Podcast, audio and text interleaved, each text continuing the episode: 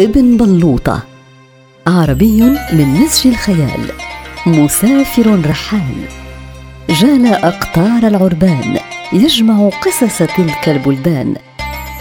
يجلس في المقهى ويمضي وقته يروي للساهرين حوله قصة من أقاصيصه.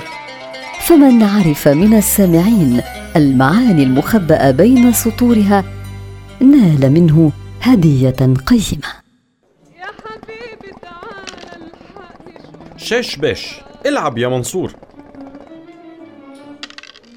سودو ممكن واحد شاي لو سمحت؟ السلام عليكم. وعليكم السلام. هلا بابن بلوطة هلا. لمن هذه القبعة الجميلة؟ القبعة المنزوعة الخيوط؟ إنها لزوجي منصور. هل أكرر القصة عليك؟ اشتريت هذه القبعة منذ أسبوع ودفعت ثمنها غاليا.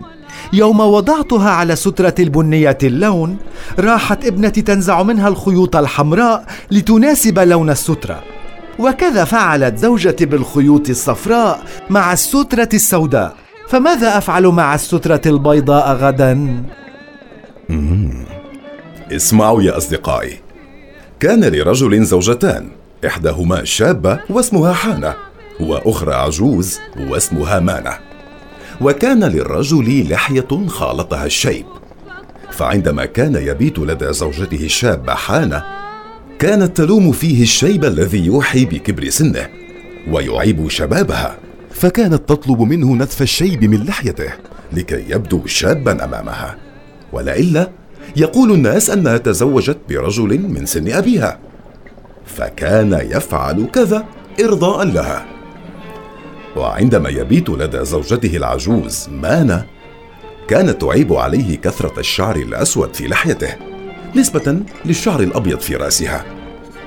فكانت تطلب منه نتف الشعر الأسود من لحيته لكي يعطيه الشيب وقارا.